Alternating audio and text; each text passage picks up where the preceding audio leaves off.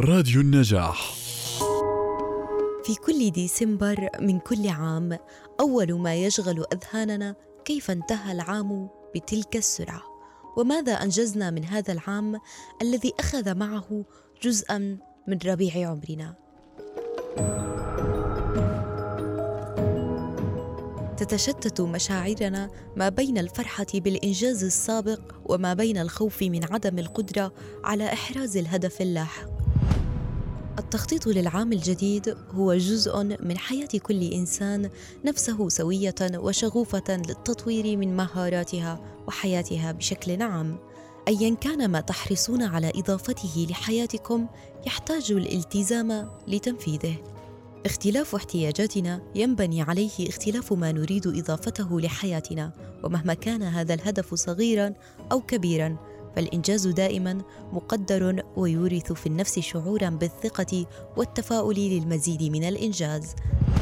ثمة العديد من النصائح التي ينصح باتباعها لتكون أهدافنا واضحة وقابلة للتحقيق.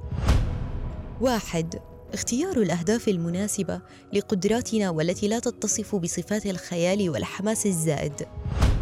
اثنان بناء عادات إيجابية تساعد في الوصول لأهدافنا وتمهد لها. ثلاثة تثبيت قائمة الأهداف أمام أعيننا. أغلب الوقت حتى تبقى حاضرة في أذهاننا. أربعة إحاطة النفس بالأشخاص الإيجابيين الداعمين لأهدافنا. خمسة التزام الصبر لتحقيق الأهداف والابتعاد عن العجلة. وأخيرا الالتزام بالتعلم المستمر. فالتعلم المستمر يضعنا دائما في المكان الصحيح للتعديل على الأهداف. لكل مجتهد نصيب. عبارة سهلة اللفظ ولكنها تحتوي كنوزا من المعاني التي تحتاج الحركة المستمرة والسعي والتفكير ومراجعة الذات للوصول للأهداف.